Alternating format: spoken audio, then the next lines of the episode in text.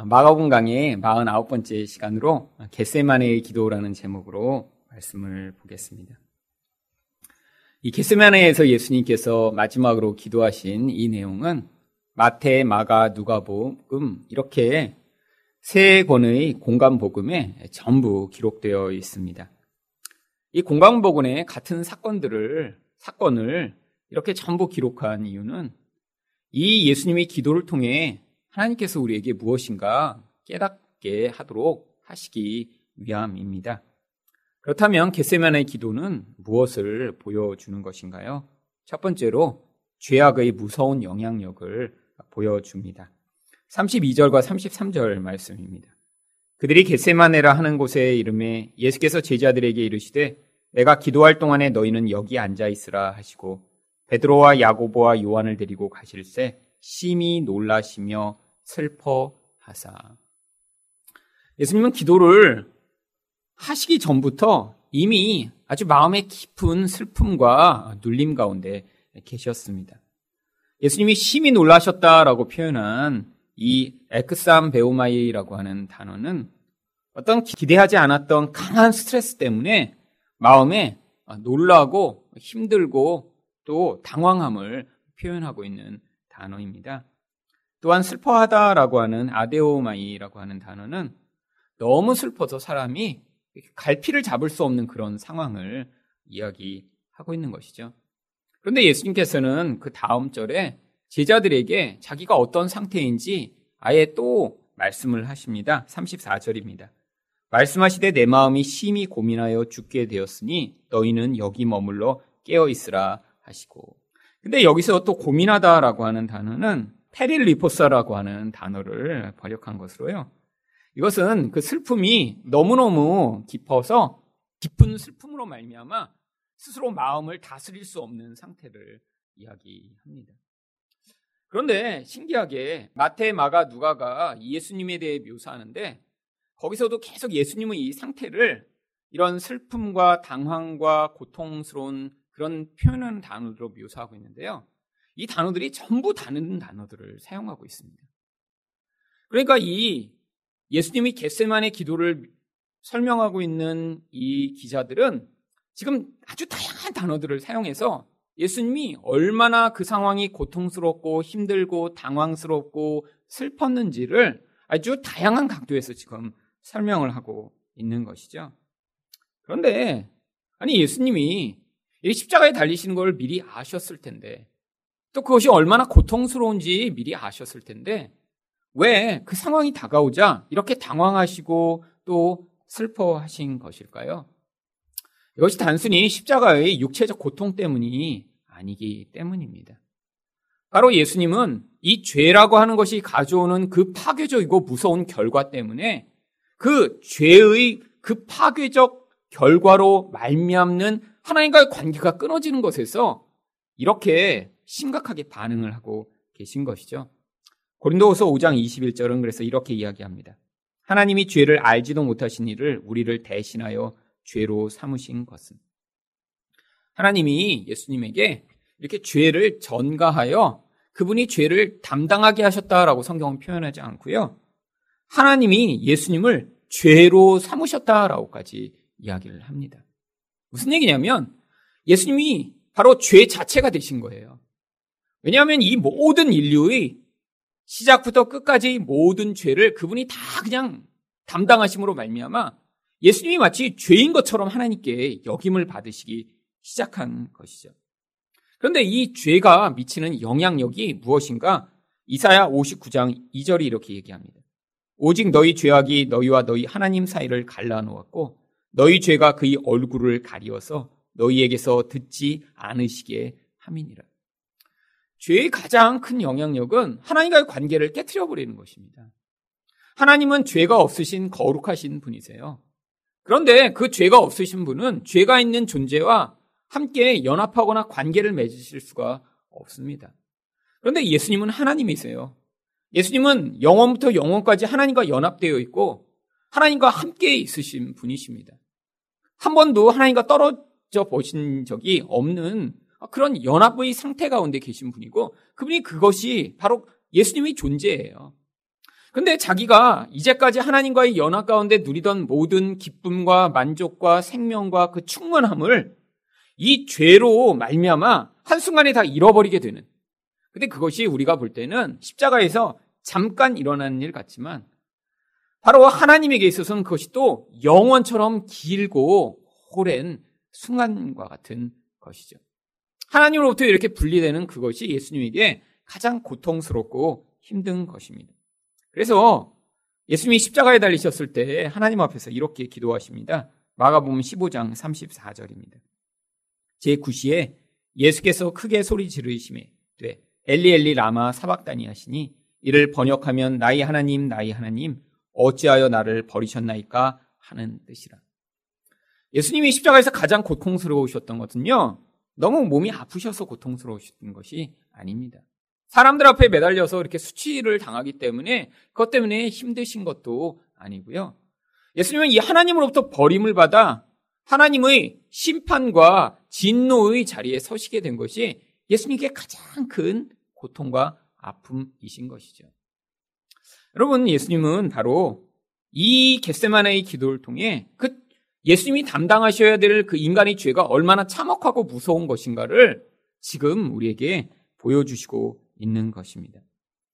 여러분, 그런데 우리 인생을 통해서도 우리가 이 죄가 얼마나 무섭고 참혹한 것인가를 인생을 통해 깨닫지 못하면 우리는 하나님이 우리를 구원하신 것에 대한 감사가 있을 수 없습니다.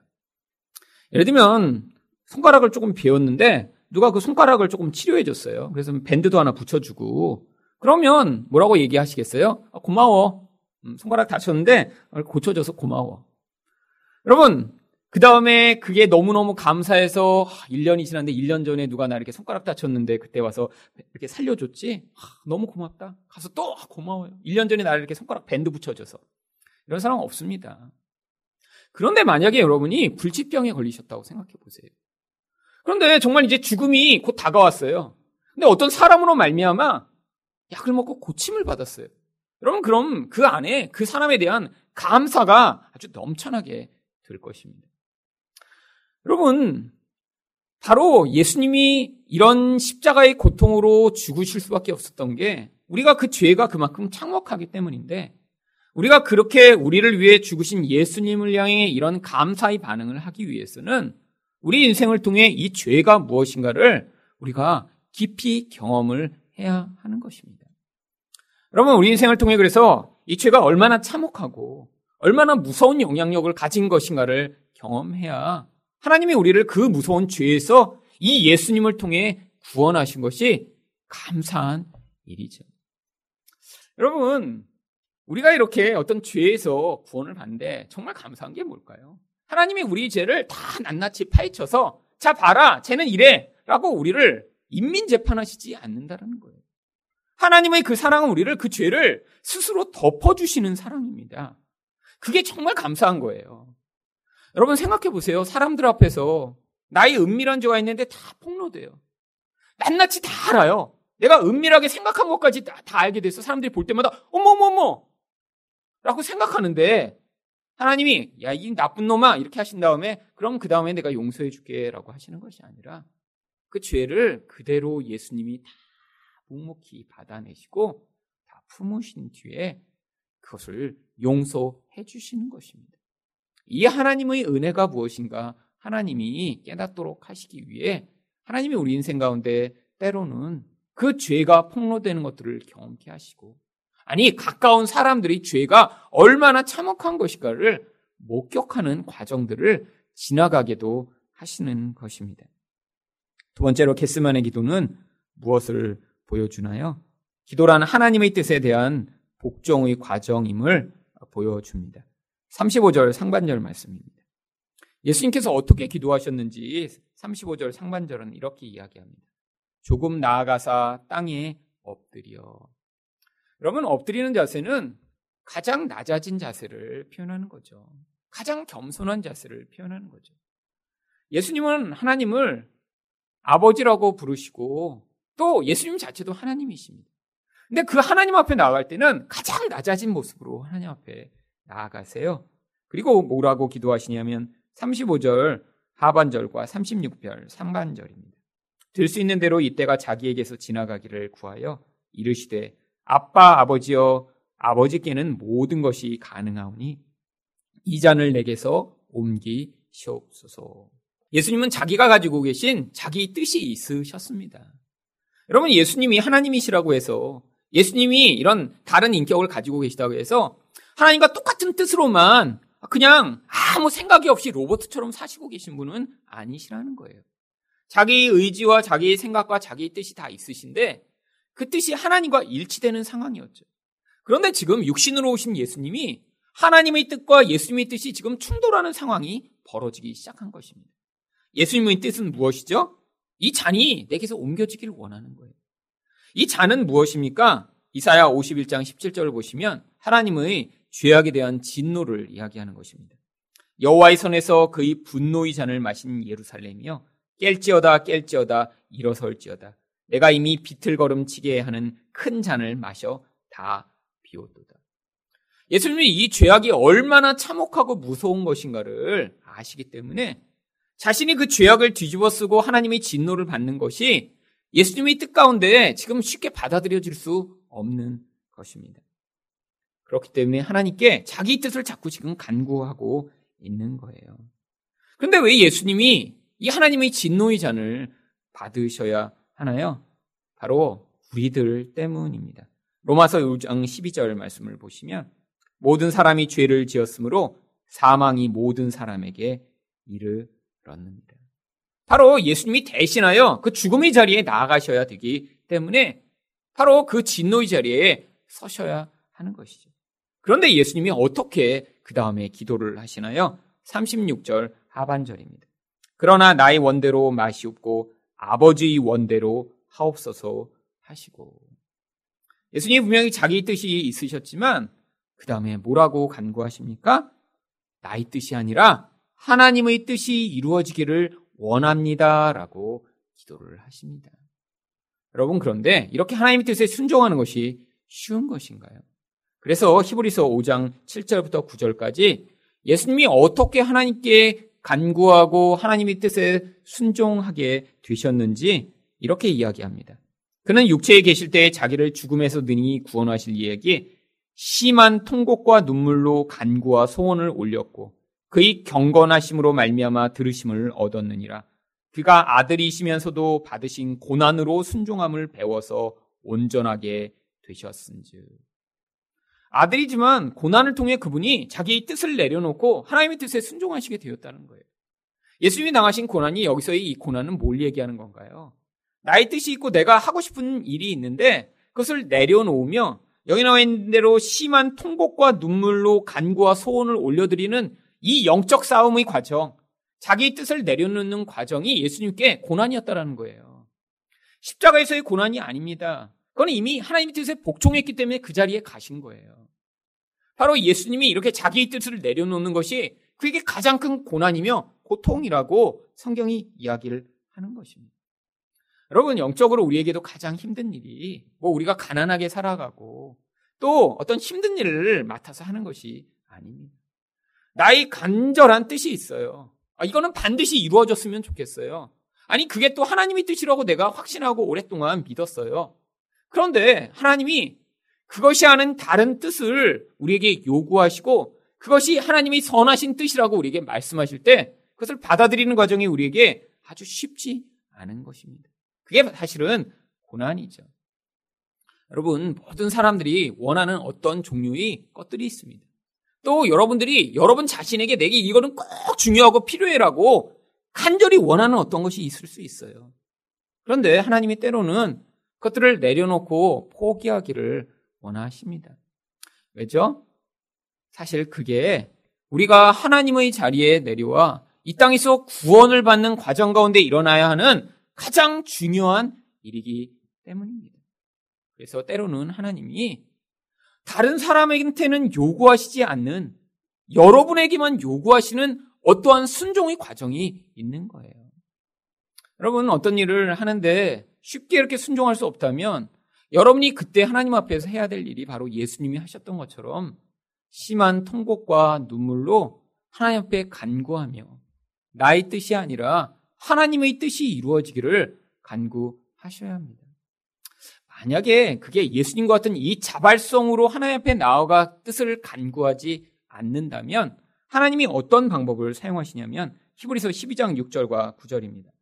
주께서 그 사랑하시는 자를 징계하시고 그가 받아들이시는 아들마다 채찍질 하심이라 하였으니 또 우리 육신의 아버지가 우리를 징계하여도 공경하였거늘 하물며 모든 영의 아버지께 더욱 복종하여 살려 하지 않겠느냐?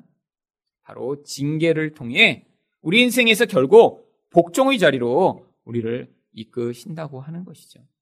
하지만 이렇게 고난과 징계를 통해서야 하나님 뜻에 복종하는 것은 어린아이적 신앙 태도입니다.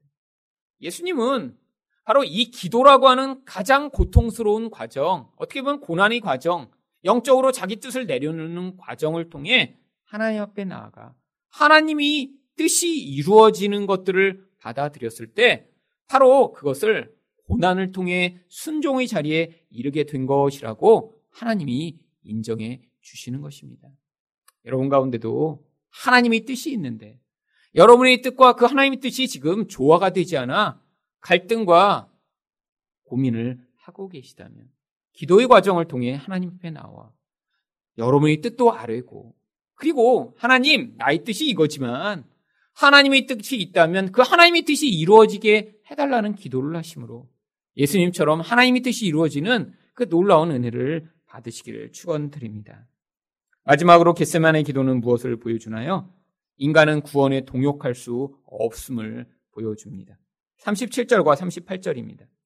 돌아오사 제자들이 자는 것을 보시고 베드로에게 말씀하시되 시몬아 자느냐 내가 한 시간도 깨어 있을 수 없더냐 시험에 들지 않게 깨어 있어 기도하라 마음에는 원이로되 육신이 약하도다 하시고 예수님은 반복적으로 기도하시는데 제자들은 반복적으로 잠을 잡니다.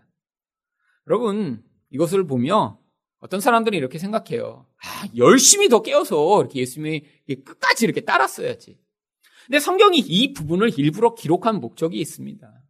바로 이 예수님이 이런 구원 사역을 위해 애쓰고 노력하시며 그 하나님의 뜻을 받아들이고 인간의 구원을 이루시는 이 과정에 인간은 절대로 동역할 수 없음을 지금 보여주고 있는 거예요. 그 이유가 무엇인가요? 바로 인간이 육신이라는 것에 매여 있는 존재이기 때문입니다. 그런데 그 다음에 예수님이 다시 오십니다. 39절과 40절입니다. 다시 나아가 동일한 말씀으로 기도하시고 다시 오사 보신즉 그들이 자니 이는 그들의 눈이 심히 피곤함이라 그들이 예수께 무엇으로 대답할 줄 알지 못하더라.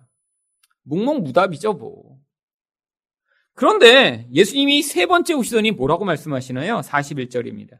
세 번째 오사 그들에게 이르시되 이제는 자고 쉬라 그만 되었다. 때가 왔도다 보라 인자가 죄인의 손에 팔리느니라.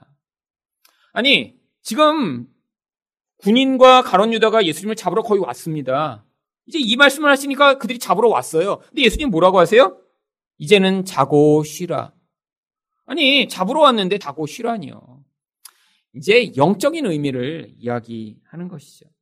그래서 바로 다음에 자고 쉬라고 하신 다음에 마태복음에는 일어나 이제 가자라고 또 말씀하십니다. 무슨 얘기예요? 영적으로 니네가 이제는 싸울 수 있는 모든 기회가 다 지나가 버렸다라고 얘기하는 것입니다.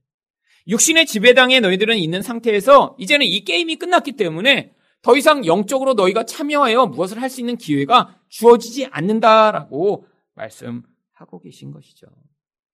여러분 무슨 일 이야기인가요? 이 제자들이 3년이나 예수님을 쫓아다녔지만 예수님이 이렇게 하나님의 구원 사역을 위해 마지막으로 애쓰고 노력하시는 이 마지막 가장 중요한 순간에 그 제자들이 아무 소용이 없었음을 보여주는 것입니다. 지금도 마찬가지입니다. 여러분, 우리가 열심을 내면 정말 사람을 구원할 수 있나요? 아니요. 구원은 마음의 문제예요. 하지만 여러분이 열심히 노력하시면 교회에 대한 다른 사람들의 시각을 호의적으로 조금 보여줄 수는 있습니다. 아니, 교회에 열심히 노력하시면 끄시고 오실 수는 있어요. 근데 사람의 마음을 바꾸는 건 정말 하나님이 하시는 일이세요. 그런데 우리가 그러면 지금 할 일이 없나요? 우리를 통해서 하나님이 근데 또 하나님의 백성들을 구원하며 전도하며 하나님 나라를 확장하라고 또 우리에게 사명을 주시잖아요. 그럼 도대체 어떻게 해야 되는 것이죠? 여러분, 그래서 반드시 성령의 역사가 필요한 것입니다. 사도행전 1장 8절을 보시면 그래서 오직 성령이 너희에게 임하시면 너희가 권능을 받고 예루살렘과 온 유대와 사마리아와 땅끝까지 이르러 내 증인이 되리라 하시니라. 언제만 가능하다고요? 성령이 역사하실 때만요. 결국 누군가를 구원하고 하나님 나라의 구원 사역에 동참하여 그 일을 이루는 게 내가 열심을 부렸더니 가능한 게 아니라 그 일이 바로 우리 안에 오신 성령의 역사로 말미암아 나타난 결과라고 이야기하는 것입니다. 여러분, 그래서 지금 이제 우리가 하나님 나라의 사역에 동참할 수 있게 된 것이죠. 하지만 어떤 사람이 이런 하나님 나라의 자리에 동참할 수 있을까요? 자기의 힘으로 이것이 불가능함을 고백하며 그래서 하나님 성령으로 말미암아 나로부터 말미암아 나타나는 모든 선하고 아름다운 일들이 다 하나님이 직접 성령으로 일하신 것입니다라고 고백할 수 있는 사람들을 통해 지금도 이 하나님 나라의 일들이 확장되고 있는 것입니다. 이렇게 하나님 앞에 겸손하게 예수를 의지하여 성령의 능력으로 하나님 나라를 확장하시는 여러분이 되시기를 예수 그리스도 이름으로 축원드립니다.